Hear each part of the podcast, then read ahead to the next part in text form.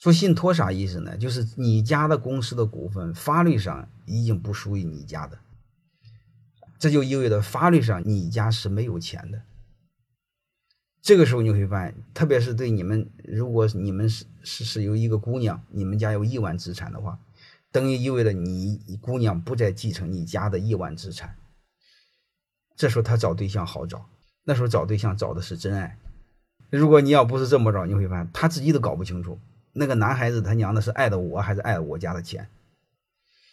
然后做信托之后怎么办？做信托之后就是这个钱是属于信托的，和姑娘没关系。但是信托公司的控制权在谁手呢？在你家族手里。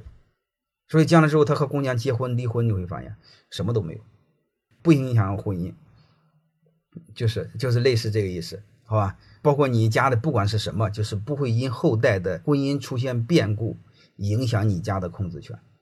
你比如你家只有一个孩子，如果你的资产、你的股份给了你的孩子，如果你的孩子连结个三五次婚，你家公司就完蛋了，啥也没有了。呃，我先给你们讲这个逻辑哈，你们先听这个逻辑，然后具体实务的时候要比你们想象的麻烦。这个信托公司它还有很多方法，你这里边可以成立一个什么家族投资公司，还有一个家族慈善基金，还有一个家族的什么，这是很多公司。但是真正后代从那个里边想分红、真正拿钱的比例是很少很少的。他的后代想想有钱，你给我好好工作拿工资就好了，分红和他没关系。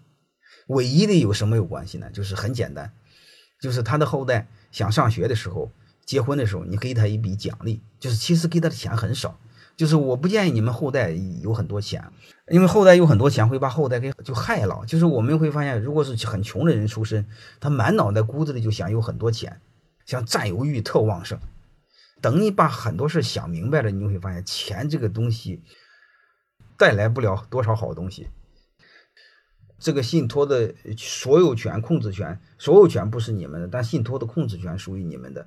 你们可以写很多很多的细则，啥意思呢？就是不让后代有钱，让后代肩上有责任、有担当、有使命，而不是有钱，而不是有了钱之后可以牛逼哄哄。这个逻辑是不对的，就是做这样的事儿。我以前给你们讲过家族的传承，讲过一点点，你把它前后结合在一起，你就会发现很有意思。